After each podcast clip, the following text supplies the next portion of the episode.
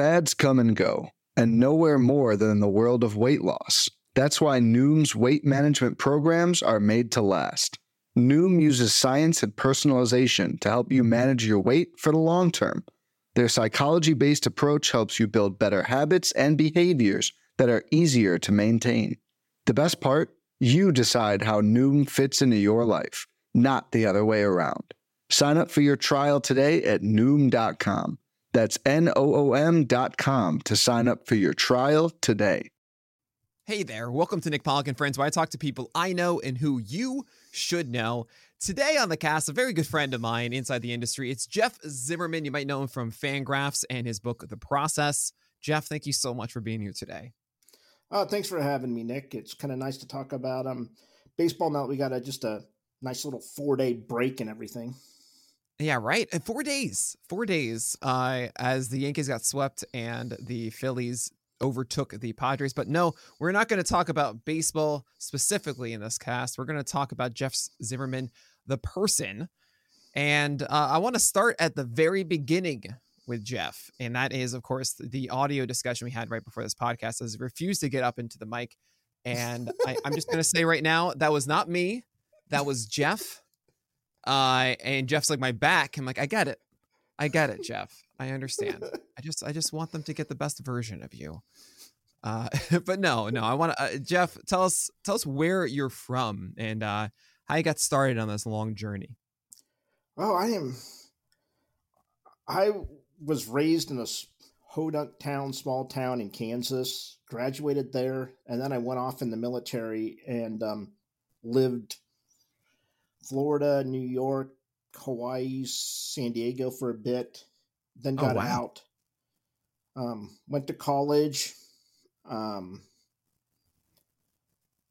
and then moved to Tucson, what was to soon be my wife, and lived there for I don't know, probably about 10 years or so. Uh-huh. And that's when I kind of started um, getting baseball writing, had a couple kids. Um, we needed to move closer to our families. Mm-hmm. They were mm-hmm. both kind of in bad health. So I end up, we ended up um, near Wichita right now. It wasn't like we were moving to Wichita. We were moving within like a five hour drive of them. So it's like, okay. oh, if, if, something happened on the weekend, we could go see them versus sure having a 22 hour drive or buying it's you know flight, next day airline yeah. tickets or stuff like that right right yeah five hour drive sounds you know me in brooklyn is the worst thing in the world like what are you talking about you're not close at all that is that is not but i can i can get it off in wichita that is um it's a different environment of course with that and so so you just kind of blew by like i don't know 25 30 years in about five sentences and that's not fair so when you say that you were just jumping around to all these five, six places, how old were you when you were doing that? Um, it was from like 18 to 24 when I was in the Navy. So it was just wherever okay. they. I started with training in Orlando, Florida, which was kind of a weird spot for that. And then mm-hmm. I went mm-hmm. to more training up in New York. And at that point, I had to get decide where I was going to go.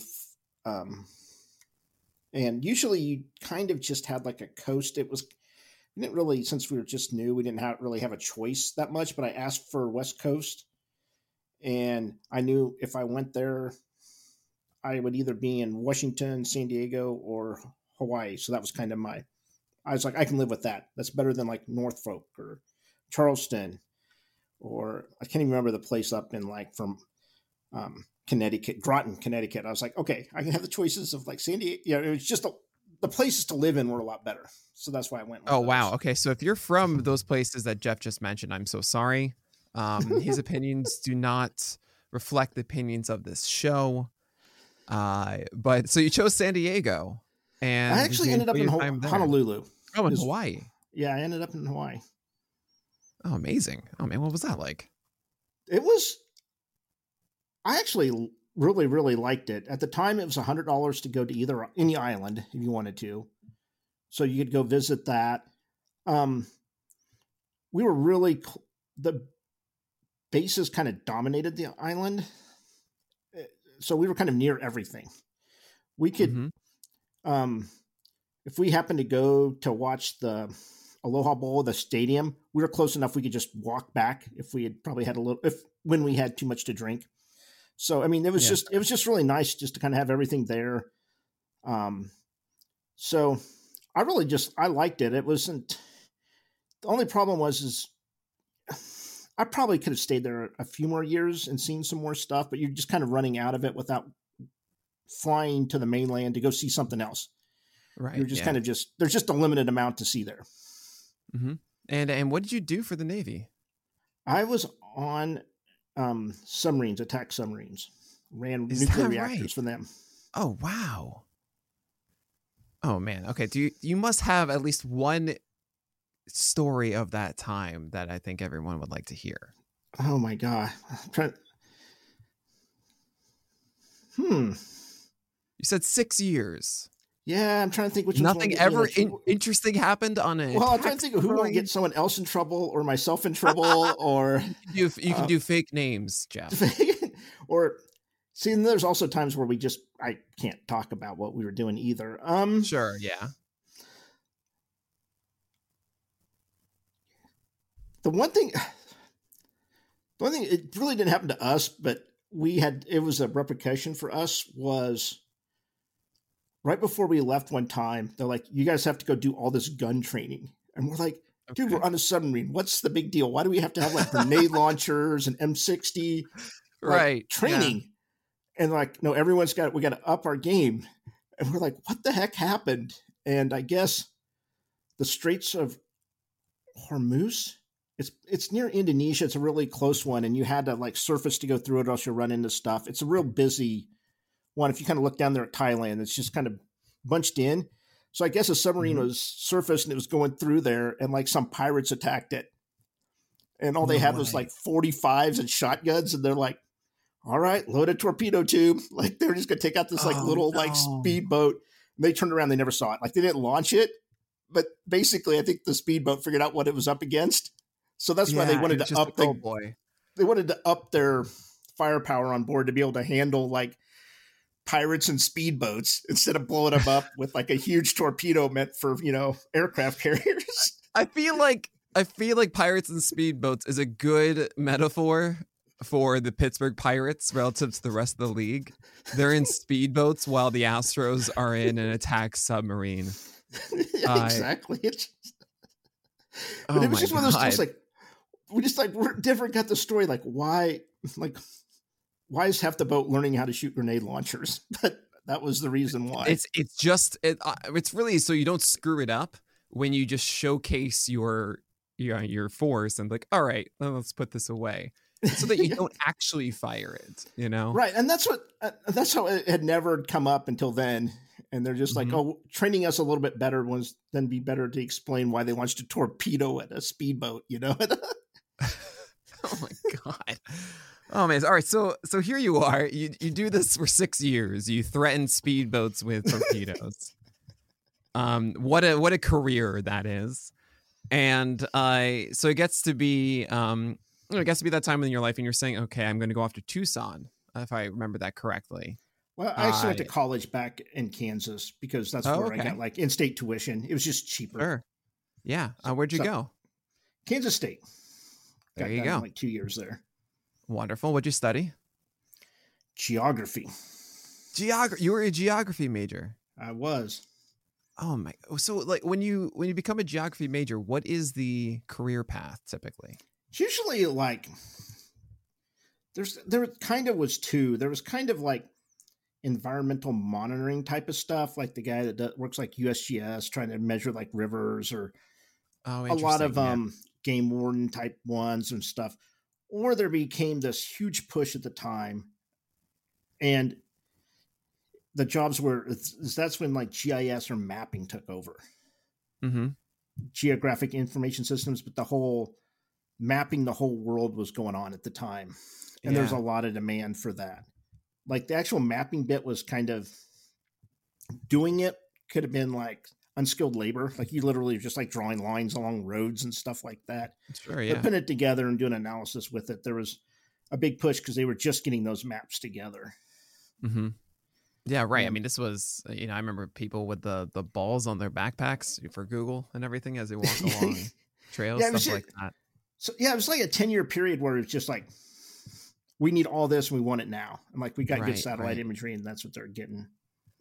Oh, interesting. So, so you you were a geography major for two years, and I imagine, by the way, I think a lot of people hearing that will think that all you do is you just take tests on like, okay, where is Croatia, and you're like, that's not, that's not what I imagine your schooling was. No, it's not like why is Croatia there or Mm, why is this here?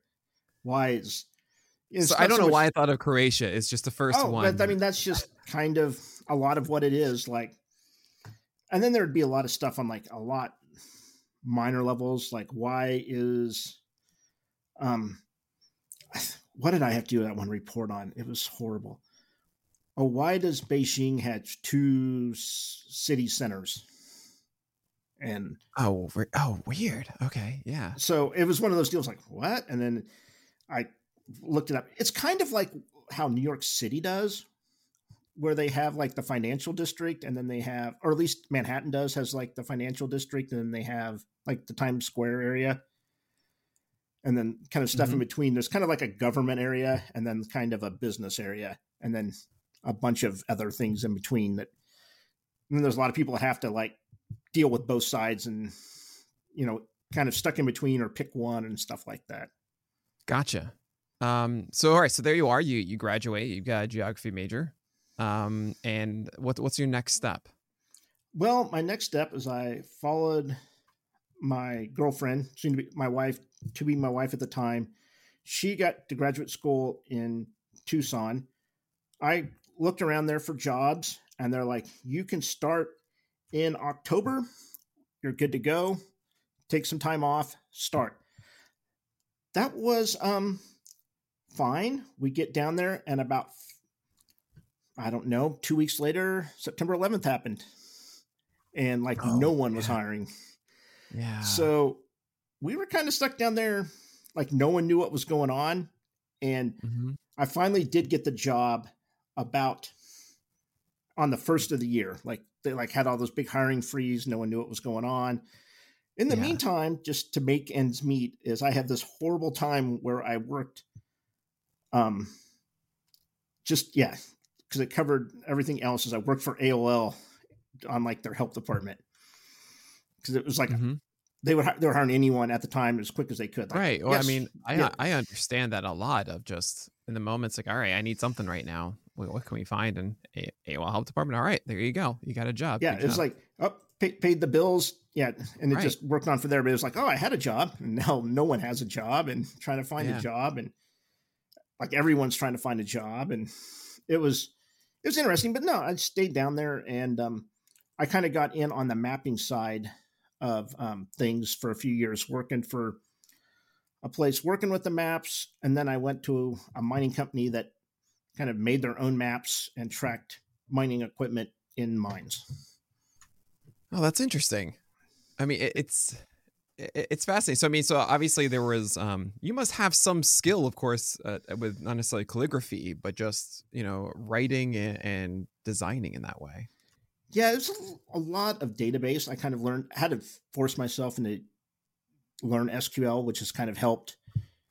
Like Yeah, as I moved on with the baseball, was just like oh, some kind of basic database design. Mm-hmm. Um, one job it was ba- definitely forced to use SQL, and then the other one we could use whatever we wanted to. Like a lot of people used Access and stuff like that, but I was like, I'll just I know SQL, and I just kind of stayed with that. The hardest thing with the mapping or the mining company was it was such a small area, and they needed better GPS than what Mm-hmm. the satellites put out. So we made our own, and trying to like build your own GPS in a mine that they're taking dirt out, and you're hoping everything tries to stay the same. So difficult. Oh my god. It's like, and they're deep in this hole, and the, you're trying to make sure everything works for like some guy that's 500 feet down, and Yeah. oh my god, it was.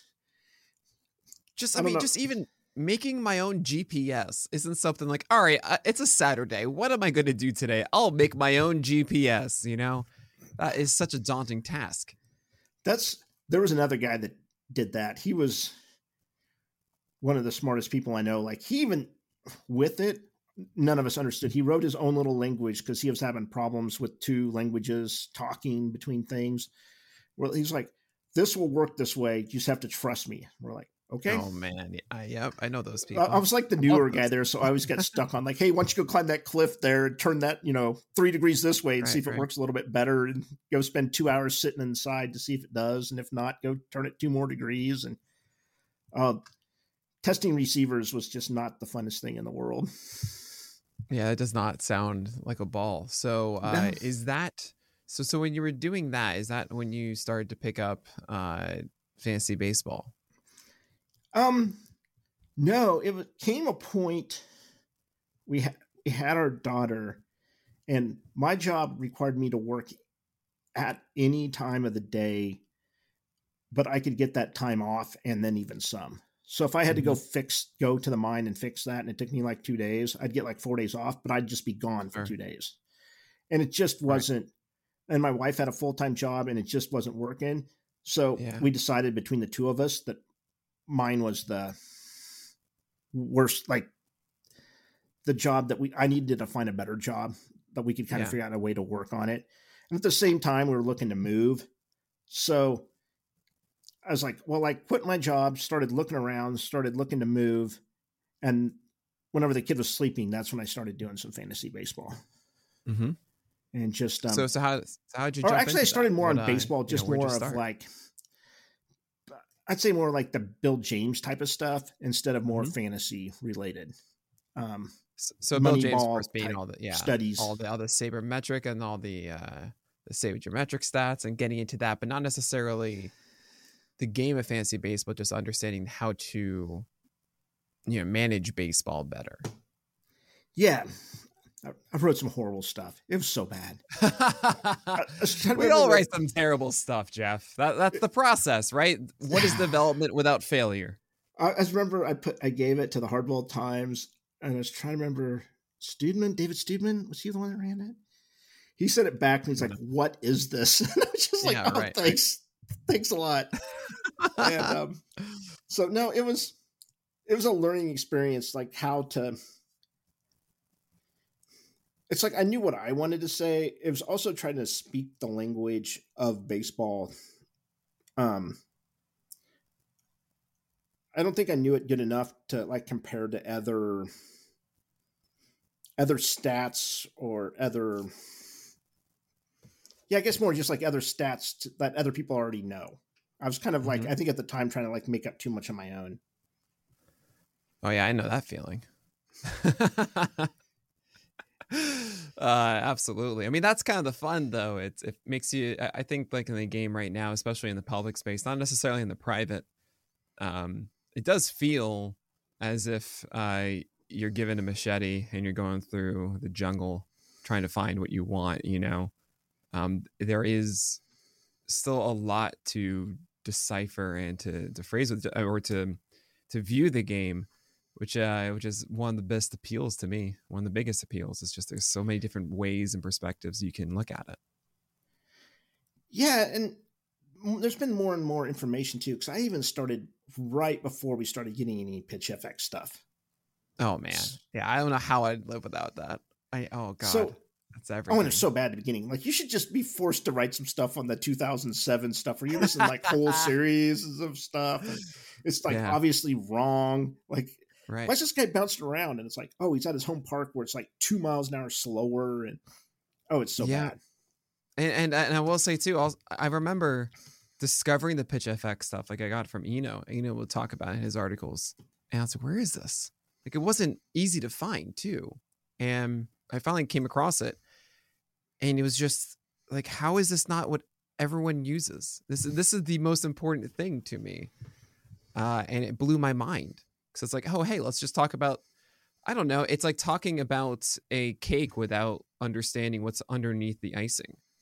You know you can't like i can't assess this cake unless i know that it's blueberry inside of it you know? Um which Well, is again wonderful metaphor. Thank you very much for that I, I thought so too. Um, but yeah, so I mean, so so so, what was your first real foray into? I mean, you said you sent something to Hardball Times, um, but after that, what was your real like? Okay, I'm going to start writing about this. um, I think I started writing at Beyond the Box Score, Mhm. and I was kind of writing whatever I wanted. It was Yeah. kind of stuff was all over the place. I remember I'd had um, some injury um, stuff I wrote about, and that kind of set things off a little bit. And I kind of went that route because no one was doing it.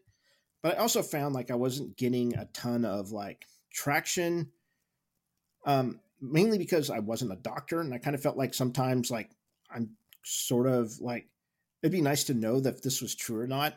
It'd be nice if mm. someone like a doctor would just dive in and do it. But then I found out like no one really sometimes cares unless something goes wrong or if there's like a an outbreak. Like it's yeah, really right. it's really like, okay, you have all this and like looking back, is it important? It's like, well, I know which ones are now, and I've done enough studies. That's when I just kind of quit. Um, um, really doing a, a lot of it with it. Um, I still get the yearly numbers, um, but it's kind of like, oh, arm injuries are important with pitchers. Like that's the biggest thing. And like yeah. hitters, it can be about anything. It's just kind of like looking to see if they're healthy on their way back. You know, it's like, or they still don't have a lot of power. Probably something's wrong. And kind of yeah. looking at those historic numbers, you can just be like, oh, he's back early. Like he's probably not right. You know, almost mm. all the time, it's like, yep, he came back early. Everything should be good to go. No, probably not. Mm-hmm. More times out of, you know, nine times out of 10, something's still an issue. If it's, if he's one of the earliest people to ever come back from an injury. Sure. So, but no, and, went uh, with that for a while. And then. Uh-huh. And where were you putting that stuff out? Like I said, it uh, just main, Beyond the Box Score only? Yeah, probably at Beyond the Box Score.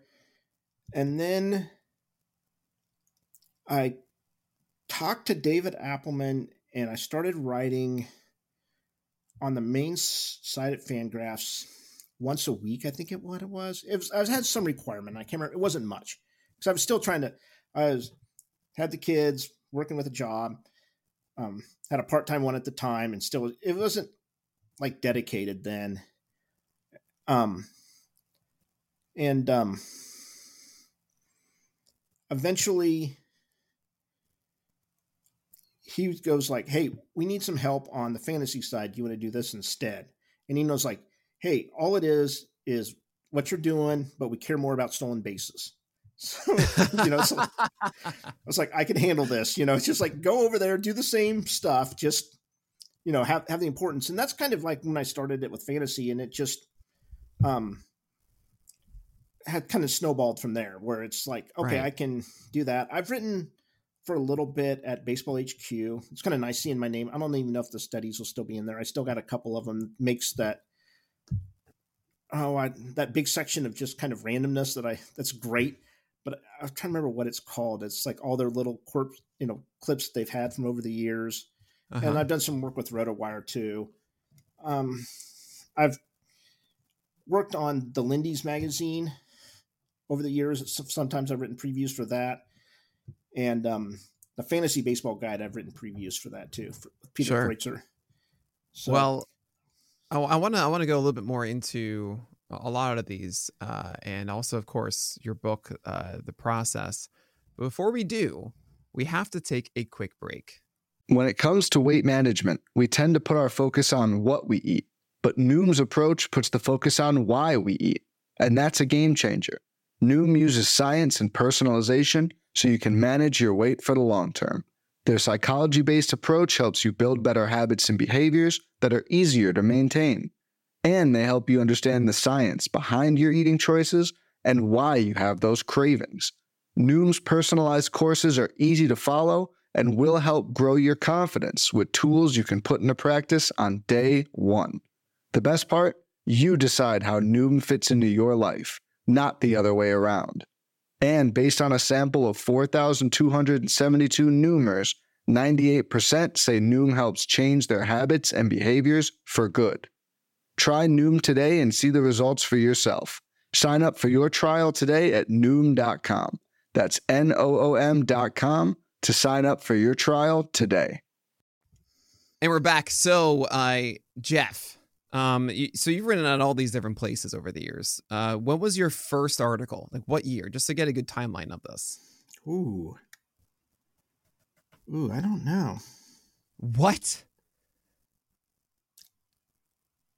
Let me think. Just give me a second. you know, for me, for example, I didn't write anywhere until I started Pitcher GIFs. No, that's, that's like 2005, probably. Okay.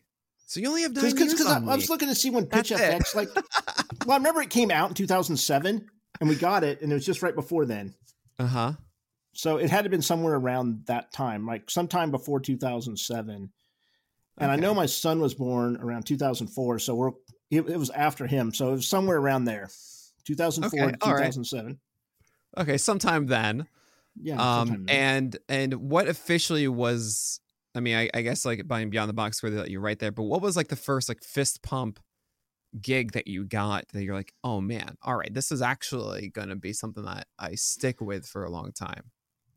Who, when I finally there was, I think the two of them were, one was do you remember um, Rob Neyer had like a little segment on ESPN, like his little notes? Yeah, he had it like three times a week. Mm-hmm. I I got like linked to him once there, and that oh, was like nice. the first time. First time, like yes, yeah, and, um, right, right.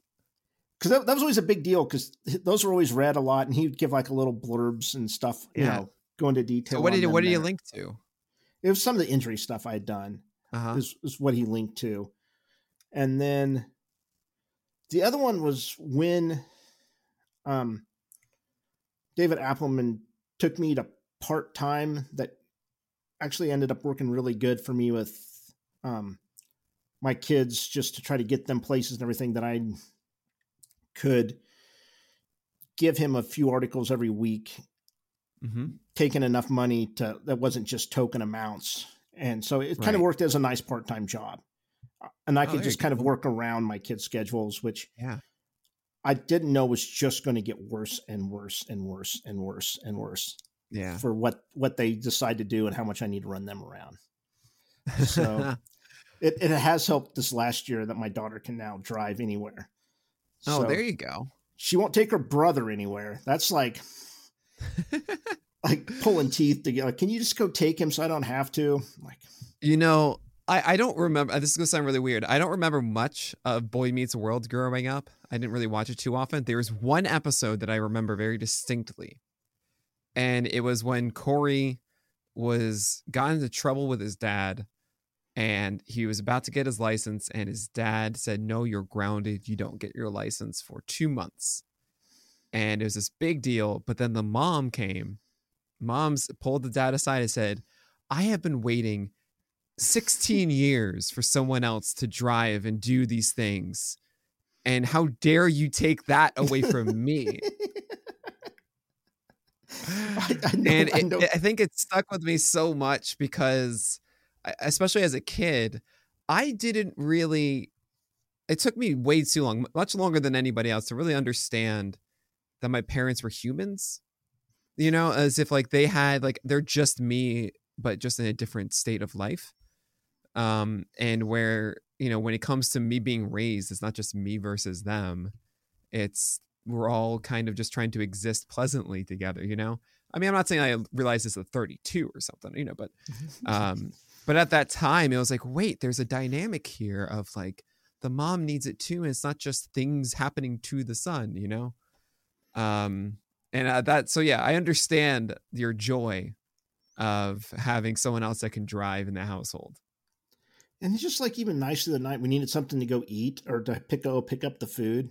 And I was just yeah. like, I don't want to get a jogging pants. Like I want to just stay in my jogging pants and you know my my lazy outfit. I don't want to put on like decent shoes. Can you just go run and get this for you know go, go get the pizza for us and like right or um it was actually Mexican food. It wasn't pizza, but it was like just go pick it up. We ordered it.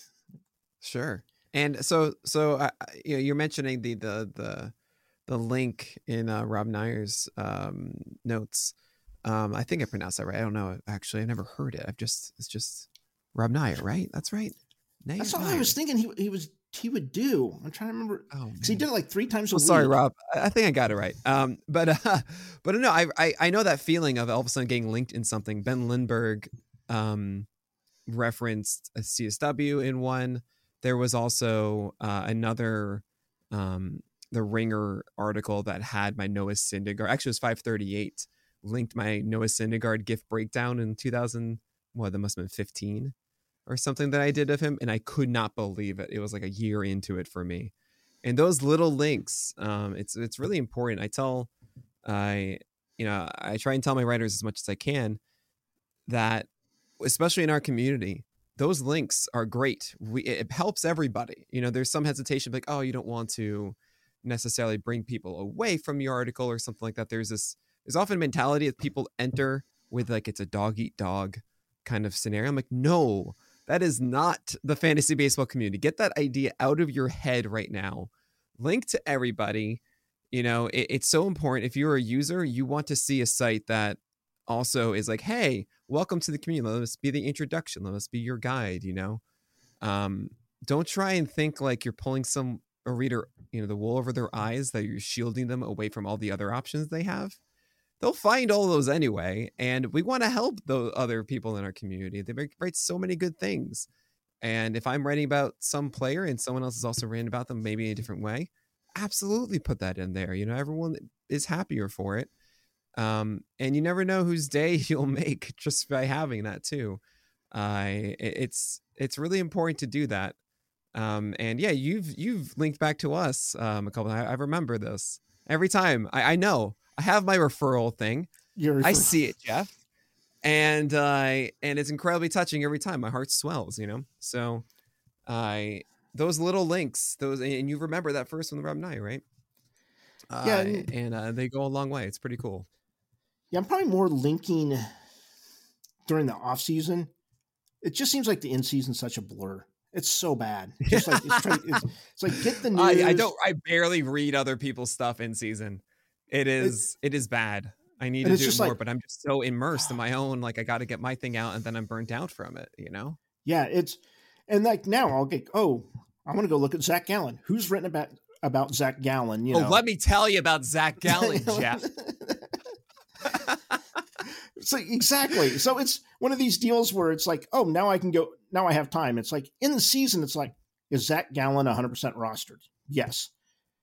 How many trading leagues am I in? two. Like, all right, you know. Well, that's the that's a really can... interesting point, right? About about in season stuff is writing that kind of content. Is it where's the value in it um, for a fantasy purpose where it's a high rostered player? Uh, it's it's kind of fascinating. I mean, are, uh, if you're talking to the baseball crowd, that's one thing, you know. But right. if you're talking to the fantasy baseball crowd, that's like, what's the point? But then if someone has something on Jose Quintana. I'm like, I'm all in. Like, you know, he's sure. not right. rostered everywhere. What's the deal, you know, with the trade? What's all going on? What's the differences? Yeah. You know, you just dive in, hope someone else has done the work for you. Like you just wait a few hours mm-hmm. and like hope someone else publishes it first. And you're like, oh, yeah, they found, you know, St. Louis has a better defense. Like I probably know it, but actually look it up, you know? Right, right. Uh, you know, on, on that topic, very quickly, uh, yeah, writing at rotographs with you. Um, I, I, guess I did that with, for three years with you, 2017, 18, 19, something like that. Um, and uh, there was once, I think it was 2018, I finally had something I wanted to say about Jordan Zimmermann, of all people, who at that time was just like not good. Um, yeah. But I was like, oh, this is kind of interesting. He had two good starts and it was curveball usage was up. And I think there's something to that. And I want to showcase it. So I wrote this. I didn't think anything of it, of like claiming Jordan Zimmermann. It's like, why would anyone do that? So I had this piece written, ready to go on Saturday, and then someone else had a Jordan Zimmermann piece. And I couldn't believe it. I, I, I was in absolute shock. I mean, you're talking about someone else writing something about it. It's like literally the day of like we both wrote one. They claimed it. They did all the right things. I didn't. I just assumed no one would. Unfortunately, it was a little bit of a different take, so I was able to kind of recraft mine and put it out two days later and put a link back and be like, my first line was, "I know." Two Jordan Zimmermann pieces in three days is the last thing you expected. um, but there, there's interesting things, you know. And of course, he didn't do well the rest of the year, but I uh, that happens all the time. We actually used to we call it we still call it this. We call it getting Sullivan here at Pitcher List. Oh my god, he was the worst, dude. He would do it all the time. he was so quick. He would do two articles in a day. So we had something we wanted to do, and we would, you know, take two, three days to get it out. And if Jeff Sullivan put out that piece about the same thing, we wouldn't put it out. We've had so many articles that we just never put out because Jeff Sullivan wrote that piece. And oh, what a guy. One of my favorite writers ever. he's incredible. He, he it was nuts watching him work. Like it was just like, oh, I just finished this three thousand word article, and he was just sitting in the corner for like thirty minutes. Like, what, what happened, dude? Like, wait a second, how did you even like format it? I mean, that right. amount of time, go through well, to make sure everything's, you know, link all the what, pictures. What is your you know, process? I know we're, we're going to talk about the process of, of fantasy baseball soon, but I'm actually the process of you writing it's different for everybody. Um, and let's say you're going to write something that you know is going to be, let's say, a thousand or two thousand words. Do you have a certain way that you go about that? No, and I've gotten out of a couple things. One, everything I write right now is it's almost a lot of little blurbs and I just kind of get to a thousand or two thousand words. Sure. Where it's like mining the news, and I'll just yeah, right. It's just it go just through the news until it's the full. Next one is, or write a blurb on it and keep going. Yeah, and then like the waiver wire report, you just write it up on the guy, blurb right. it on, and keep going. So there, a lot of it's that way. It's kind of more my style. I've kind of Buster Olney used to do that, and I was like, that's I like to read through his stuff where it's just get to the big point and move on.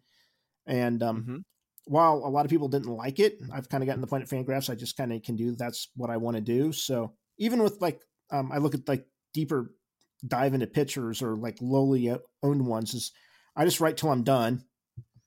And it's like, okay, I'm at this many words. Let's do the next one. Let's see where right, I'm at. Right, yeah. And I keep going. I, I guess, I guess with that, even with that, like even if it's like say 800 words or so, do you just go from the first paragraph, first sentence to the last sentence, or is there do you yeah that's just kind of predetermined i have an order like i won't say everything i look at and maybe i should where it's like oh i looked at i looked at a strikeout rate. Okay it's been the same for three years. I don't think anyone that's not important. Like that's kind of i guess mm-hmm. maybe i should say that but it's like i kind of look for changes in him what could change his value and a lot of times what would be different from his projections. A lot of times i'll just start with that whatever like the steamer or an average projection would be. And it's like, does that look good? And like a lot of times, like, yeah, I don't see any reason to change it. You know, it's so he is. He's done it for three years. Right. You know, and then you can start diving in why. But I mean, that for me, it's like as a fantasy one, like, okay, I've got that. I know this is where he's at. I don't move on. Um, some of the longer articles, I'll know they may take longer. Like I did like a look back at some of my teams. Mm-hmm. And one of them kind of got out of hand. But what do you mean by if that? it really gets out of hand, I might do a part one, part two. But oh, usually I, I, just throw it all into one. Yeah, throw um, it all into one. Uh, that's my mentality a lot. I don't. I, I find that whenever you have a part one, part two, no one cares about part two. The one other issue for a while was if you get paid per article, and a lot of times like each article is supposed to be a thousand words long. Some places were kind of a pain to be like, oh, we're going to pay you, you know, double for this longer one. It's like, dude, I wrote twice as much, you know? Yeah, so that's right, why I went right. to, there's some what part ones and part twos out there on the hardball times for that reason. oh, I see. I, I, I understand that. Um, yeah, we try to, uh, yeah, it depends. There, there's a whole process with us with that, um, that those kind of decisions. Yeah, it, uh, we don't want to shortchange those... people that are doing like extensive ones versus someone that's doing a short one. But at the same time, I mean, for us it's about look are you answering the question that is proposed?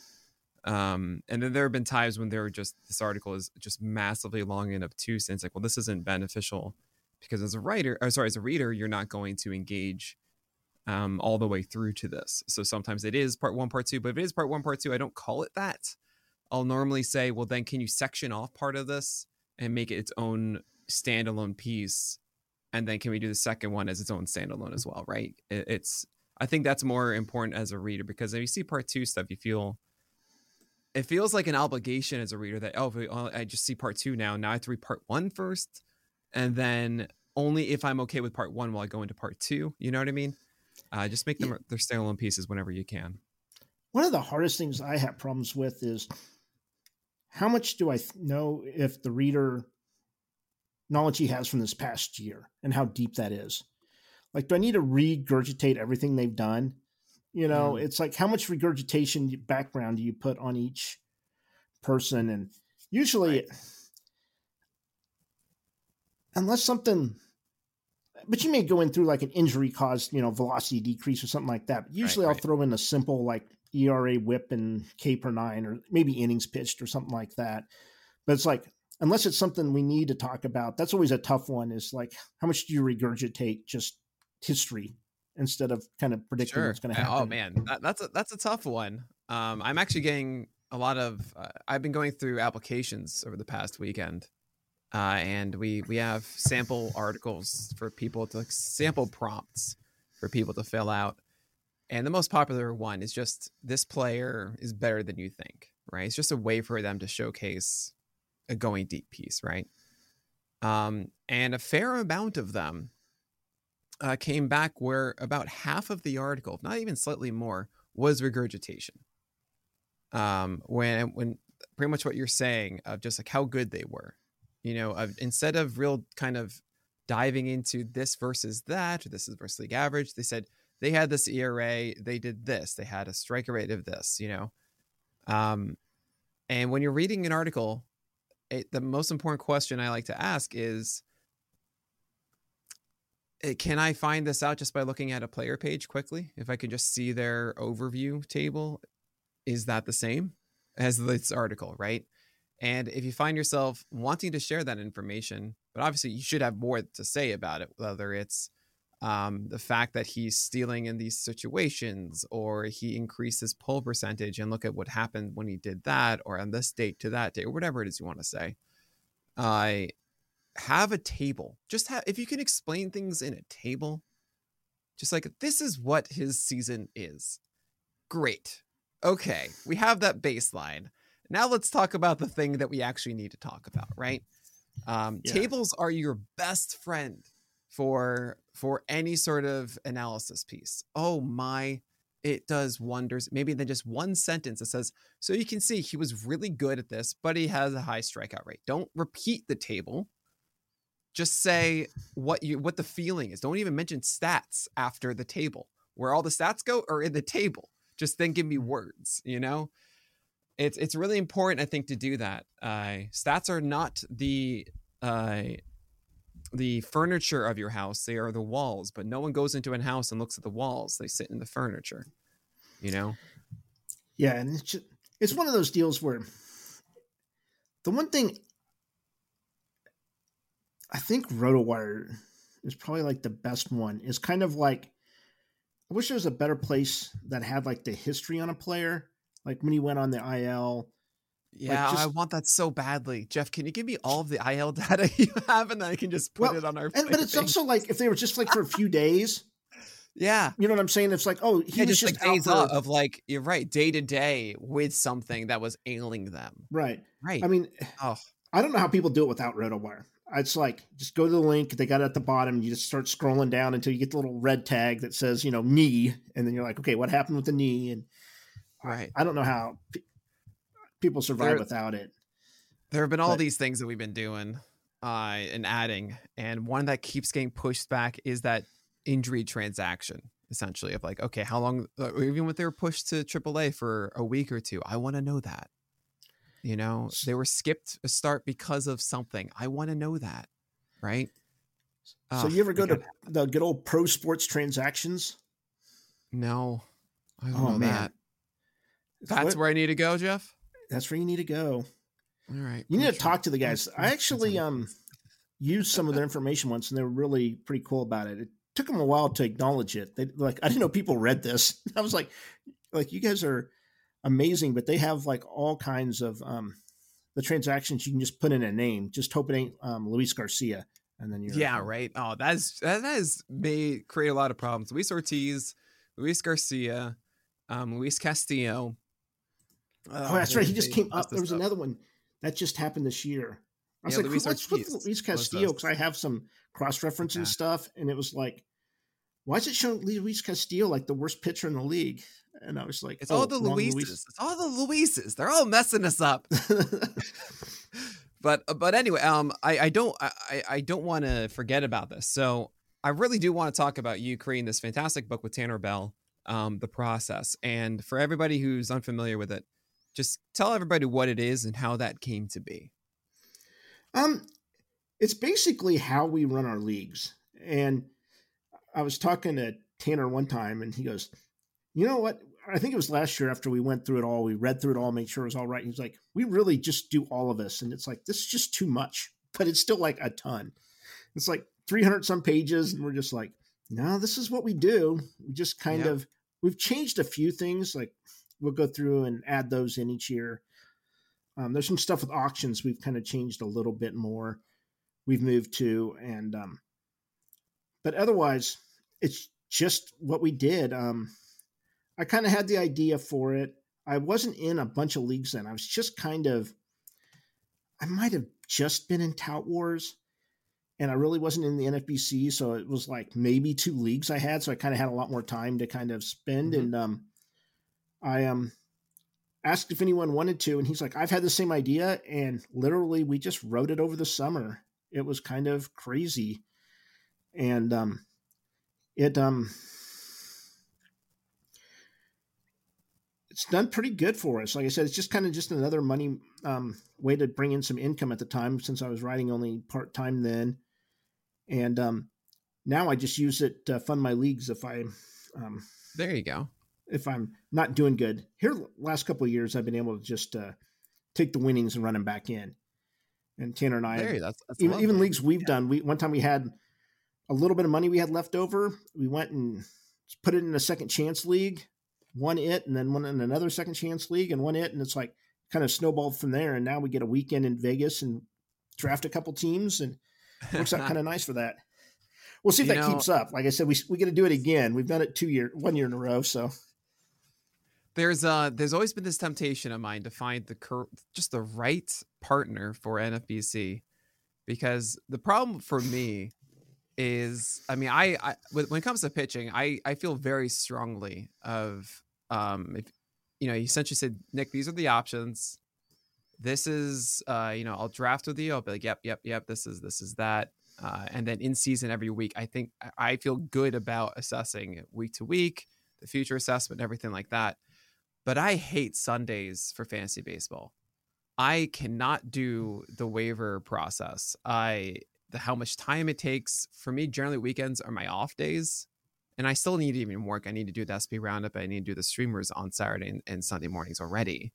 So that's the time I separate myself. And the fact of adding that eight o'clock, nine o'clock on, on Sunday evenings, I can't do. So so I need somebody that is really good at hitting and closers and willing to take on the Sunday stuff. Um, says, all right, Nick, sends me a, a, a DM says these are the guys available. How much? Who should we be focused on? What is this? I was thinking like X, Y, and Z, and I say yes, no, whatever. I need to find that partner, Jeff. Somewhere out there, there's someone to go halvesies on with this, and we'll we'll make a killing. Let me tell you, an absolute killing, Jeff. We'll take you down, you and Tanner, easy. oh, the Sunday's uh, one the day. worst. Try to figure that out. exactly. I, I don't want any of that. Um, but I wish uh, I'd moved to I, Thursdays or even. I'm Mondays. Kind of have, Mondays. Just do Mondays. Just do Mondays. Oh, Mondays are always a pain. well, a lot of times there are days off, and then with kids, there's always something going on on Monday. Yeah, that's fair. That's very it's fair. Like but, but I don't want like. The off day. I gotcha. Yeah. Um, I, I, I'm sorry, I took us away a little bit. I want to go back into this. If you were to summarize the process, the book in three sentences, um, what would it be? Of like just like what the book takes you through. Um, it would take you really. It would take you through how to evaluate players, not so much just like who's good, like why are they good. Mm-hmm. Um, then how to take that information and correctly value them in the fantasy landscape, just trying to get the best deal. And then, like, probably the biggest thing and was some work that Tanner did, groundbreaking on just how you should run your team in season, really focus on the week versus like the season, or maybe that combination yeah. of the two. Yeah. Um, it's just like the difference between, I mean, you can even consider it. If some guy's only going to play four games this week. He's in a platoon, and someone else is going to play seven. He, if that's a full season, if one guy's getting 400 plate appearances, another guy's getting 700, yeah. you know, which one's going to have better stats at the end? It's just, even though like you know Joc Pederson may end up hitting a home run during those you know four days he's playing, overall the counting stats from the guys haven't playing all seven games is going to make a difference. So mm-hmm. um, sometimes it's kind of tough. Like, oh, why should I bench this guy? But it's also like, just think of it on the season season basis. Like, oh, he's only playing two games in the first half of the week.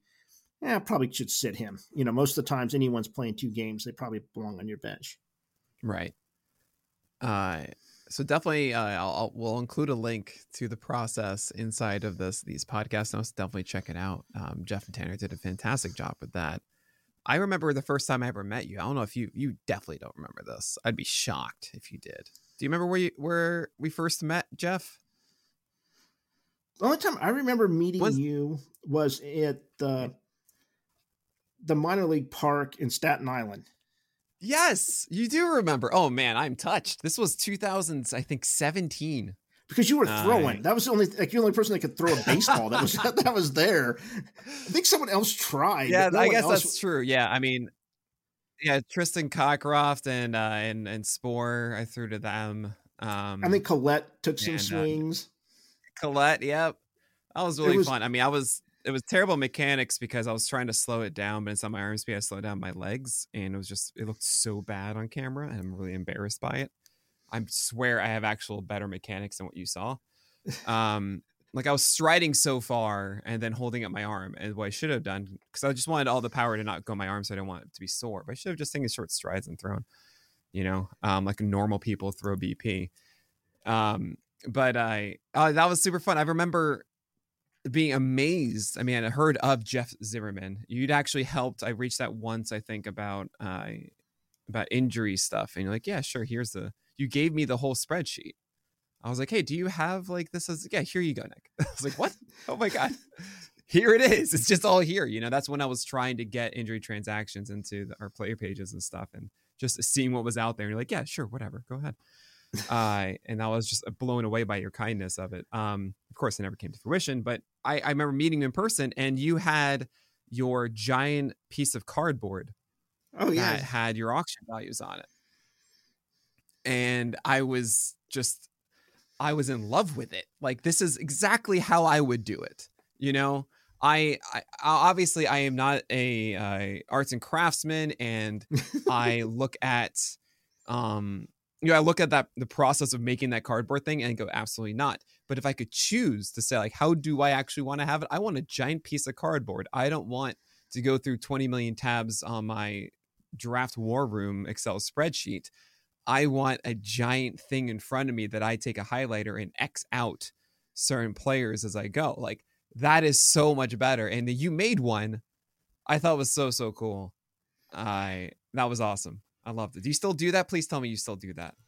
Yeah, I cut it down a little bit. I had at that time I had so much extra information where it's like I had home runs and stolen bases and average and it was like with the player. But mm-hmm. the deal is is just trying to get all that into like one sheet. It's either like super it's small, so yeah, or huge, and then um, it's like my flashcard so, for uh for uh, for you could take notes to a test. I would make five point font on my flashcard, double sided. Yeah. So yeah, I usually just have a column of just like catchers, middle infielders, corners, outfield is usually two, and then I like flip it over as like starters for however many we have to have, and like closers. And so it's gotten smaller, but still it's don't have the best sight. I'm not. It's like I know some people that just really make them real small so you can get it all on like one piece of paper. Or there's also right. a person that I know comes in with a stack of like 20 pages and has like mm-hmm. the player and the value. And I drafted against them once. And all of my picks were I could tell how what the orders were was to get that uh-huh. person to go through the pages as much as possible like it would like if it was a closer, I'm like, we're going to catchers next. And yeah, right, so, right. So then they're digging through the pages, putting them back. Oh, and um it was just like you could tell like the person was I don't know if they knew I was doing that to them because like they had to deal with anyone that wasn't like wasn't like another closer like near mm-hmm. them, you know, in their pages. But Oh, I was trying to get them to move, go through as many pages as possible. We were definitely, if it was a, a pitcher that we just did, we're going to a hitter or vice versa, and just really no, that's, just that's really funny. That's going through time. them all, and um, what? No, I just um, wanted them all on, just be able to see them all, look at it, and then kind of watch the room after that. Like, don't spend what so was, much time. Do you think your the best auction get you've ever gotten? Like the one you're like, I still cannot believe I got this player at this dollar value. The one that I, I won and helped me the most was Bellinger's rookie year because it was like Mm, a yeah, last yeah, round up- reserve. It was also he came up in in April, too, Right. before the month ended. but it was like in the reserves. The one I kind Yeah. of enjoy, which I still get like middle fingers from. I don't know if we're not even allowed to say that here. Those but, um, exist, yes. Also do ring fingers and pinky Ring- fingers. okay. um, it was at this year's main um, main event draft, Uh huh. and Tanner and I, the pitchers were flying off the board, just flying. So ADP No, was out the window. him. What? You didn't And so take. it was just one of these deals. It was like we looked at him like, there's one pitcher we like left on the board. Let's just get him now, and then we'll figure out the rest of this because it's just uh, yeah. it's not going good. And it was Nestor Cortes. Oh, and- look at you. and Paul Sporer goes freaking flying fingers up in the air our way. Just oh to, um, man. he was he was like, I was going to take him. He was so mad, Oh, that's cool. That's a good feeling. but that was a bizarre one because I don't know how. This is just something with the NFBC with that room is. I don't know if like we can put people we don't want to draft against, but it's really weird having like all three people from Fangraphs on the same table, like in the same league. Yeah, I understand it being random, but it's almost like you know Yeah, it's like TGFBI. we can't even like talk about our leagues right? like what we plan on doing because it's against people from this you know yeah, right, against right, other right. people and there's money involved. Yeah. You know, Yeah, no, I get that completely. Um, so I so I want to ask you one thing here. Um, we were kind of hinting at it in the ad break a little, I think, but I, what uh, you know, moving forward for you, Jeff, what are what are your dreams and aspirations? What are you hoping to achieve in 2023, and what are you hoping for yourself in five, ten years inside this industry? um, 2023. Um, I kind of need to break stuff down. It was even during the draft season last year, a lot of stuff was wrong. And Tanner and I do a lot of stuff together, and we're like, this just isn't working. Even though we did okay in our leagues, we just, it was immediately before the season even started. We're like, our, there's some stuff we got to get on the same page with. So that's one thing I know I need to do. Mhm. But in all fairness, I'm kind of done in about five years. Um, I my kids by then will both be in college. I st- I may be having to pay for that and working through that, Mhm. but I'm planning on probably selling my place or moving someplace smaller and just travel. Like I said, it's Oh, always been something I want to do, and we'll see how it works out. It may be I just do fantasy baseball in the summer and then travel in the winter, which uh-huh. or maybe just take one time off where it's like I can head north because I don't know if I really want to go to like Canada in the winter. You know, it's like there's some areas would be nicer during the summer, you know, in the winter, Right. but like go to Arizona then, you know, head the southern states then when it's. hmm But no, I think, like I said, I will probably still participate in some way, but um, as a full time job, I had planned on it, and I'm just I'll be done. But like I said, I, still I support my kids and whatever it takes for them to get Yeah, um, of course. moving forward with life. There, like I said, I might just have to keep things going to pay for their tuition. I'll, I'll be at home eating crackers and cheese and let them be paying whatever tuition is at the time. You know, be selling my kidneys off by then and stuff like that just to get them through college. But um, no, it's I enjoy it. It's just there's just some other things I want to do with life, and it's a nice Yeah. way to, um, you know, kind of pay the bills. The one, the one regret I do have is I wish I could just watch more baseball, Mm. especially like with my kids. I know more about this hit my son's U fourteen soccer league. You know, I've watched more matches, you know, full matches of those than I have, you know, baseball games this year. Yeah, sure. Even know if I've watched a full game. That's kind of that's surprising. The postseason I have. I don't know about during uh-huh. the season because it's always like, oh, I've watched this far, and I'm like, okay, it's some relievers, and I don't care about like what else. Oh, that's on? fair. I, I, mean, I may have. I mean, I've been to a game or something, but um, as far as like on TV, yeah, non-live, non-live. yeah, I don't know. I don't know how much I do too. It's. I mean, I've watched a ton, but it's. I watched the starters, and I, uh, you know, watching it from from rope to rope. I think given how much life moves quicker now than it used to it's harder to just say i'm spending my 7 o'clock to 10.30 or whatever it is just here and only watching this when you're at home is harder to do. Um, so that makes sense. I mean the postseason games i'm just like all right yeah i'm, I'm present for these. Um, but yeah that, that's a that's a really good point. And one thing i meant to really ask too is like outside of you know writing about fantasy baseball outside of um, your history as a geography major uh, what uh, what would you say is your biggest hobby um, you know, is it something musical? Is it you know watching certain movies? I, I don't know. What what would you say is your biggest hobby? Um, I have I've had a ton. A lot of like any of my spare time is actually kind of getting work done. Um, mm-hmm. Going with my kids, just even tonight. Once we're done here, I guess I get an hour before I have to go run my kids' soccer practice for. There goes two and a half hours of my night. Um, I have just a weird love. It was started with the geography of like collecting maps and stuff. I just wish I could mm-hmm. spend more time doing that. If anyone sees some weird tweets of me with maps, it's like, oh, that's my total nerd zone. I know cool. no one else cares. Like no one. Like I'm losing no, there's, Twitter there's followers whenever really, I do it. It's like this one's cool. It's like who is this guy? Like just yeah. block him. Uh, no, no, no, no. Like our like our cartographers and what they can do, and the you know, I think it's a wonderful thing uh, it's another medium for people to have expression in a fun way. And they used to be a lot cooler when like they could add like there be dragons here. Like some of the older ones are really awesome. Oh or, yeah, or like you, they didn't know where stuff was and uh-huh.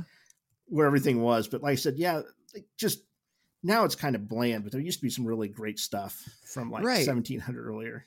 The you know, seeing their the unknown of the past, right? is pretty cool. Yeah, I've, I have one that's map that's like older than the U.S. and like literally they're just like there's some big city like that's what the it's like large native metropolis or something like that is what's written, mm-hmm. but it's just like randomly up in this area, you know. yeah, that's it's cool. Like, it's like, well, that's probably all they know. It's like, well, we hit a big city up here, but we weren't exactly sure, you know. So, or even if they didn't, it's like some big rumor. I always right. Oh, that's fun. Um, and the last question I ask everybody uh, what is your mantra, Jeff? I just think, like, don't assume you know it all. Just keep learning. Mm. Um, it's just so, like I said, once I think once I, every time I've gotten complacent on something, that's when I've started to fall behind. Mm-hmm. And it's just like, oh, this is the right way to do it. And it's like, probably not. Like, just kind of looking back to see what failed what if something is working. I mean, you don't need to break it down all the time, but there's many times it's it's kind of obvious like something's wrong, and you just or maybe it's not, and you really have to kind of dive in um, on what you were what what did or didn't work. So nope, that's one thing that I try to do, and not all of it. Like I said, I put public that I messed up this year, but also there's things that's like, oh, I've I corrected like two weeks into the season, you know, or something like that. Like right. it's it's like, oh, I need to change this now. This what what I was doing was wrong. Yeah, and I have to go at this a different way. Oh man, I, I love that one. How many times have I put a guy like 55 or something, and then a week into the season, go, "What was I thinking? How could that possibly be right? That that is so far from the truth." Um, and uh, no, I, I, really do like that mantra. Uh, it's a great call. And Jeff, I got to say thank you so much for taking this time over the hour mark, longer than we normally do. So we did go a little bit long on this. Um, but uh, but Jeff, one more time, remind everybody where you are and how they can find you. Yeah. Um, for right now, I'm just um, writing at Fangraphs. Um, should be back on writing to at RotoWire here soon. Um, they're taking a break. I'm taking a break from there and then um, the process will be out a little bit later this year. It's already kind of been planned. There's going to be a larger rewrite and the darn MLB rules have gotten us messed up a lot of stuff that we need to yeah. try to figure out how to adjust with that. So I have just finished up writing how, how, we think we should approach stolen bases, and I've still got how to deal with the shift to do, and how to deal with um, balanced schedules, and how to deal with a bunch of other stuff. So um, it'll be um just expect it a little bit later. There, we just don't see any way we can get it out on our normal time frame around like between Thanksgiving and Christmas. So it'll probably be a post Christmas thing this year. Sure. And uh, when do we get the book on the process of the process? It's just a bunch of curse words. just, just constant, constant. Um, and, and everyone thinks like Tanner yeah. is like calm and collected. You should hit him around deadline. Oh my god, it's or especially when like we send it off and we get like the first thing back, and it was like we wanted the color green, and it's not. It's like purple. Like, like oh, did I not tell them green? It's just like yeah. no. It's it's like I said. Oh, if you don't, so sorry. Like I said, Tanner puts up a good front, but man, when it comes to like getting that book out and dealing with the process, the whole process of that, oh my god, yeah, it's, it's there, it there is it is. So I look forward to that one. That's that's you'll find that one out at First Pitch Arizona, which we will be at next week. Cannot wait for that one. Um, the whole Baseball HQ event is phenomenal. We're going to be on the same panel actually, uh, yes. which I can't wait for. Um, as I just defer to whatever Jeff says. Um, but that's going to do it. Lastly, Jeff, what is your Twitter handle? You didn't mention that one. Oh, Jeff W. Zimmerman. There so, you go. Yeah, I throw my middle initial in. The other Jeff Zimmermanns were taken, or I don't. I, am trying, trying so hard to get at Nick Pollack. It's it's it's a challenge. Uh, but uh, but anyway, go follow Jeff at Jeff W Zimmerman on Twitter. But that's going to do for today. So my name is Nick Pollack, and that was my friend Jeff Zimmermann.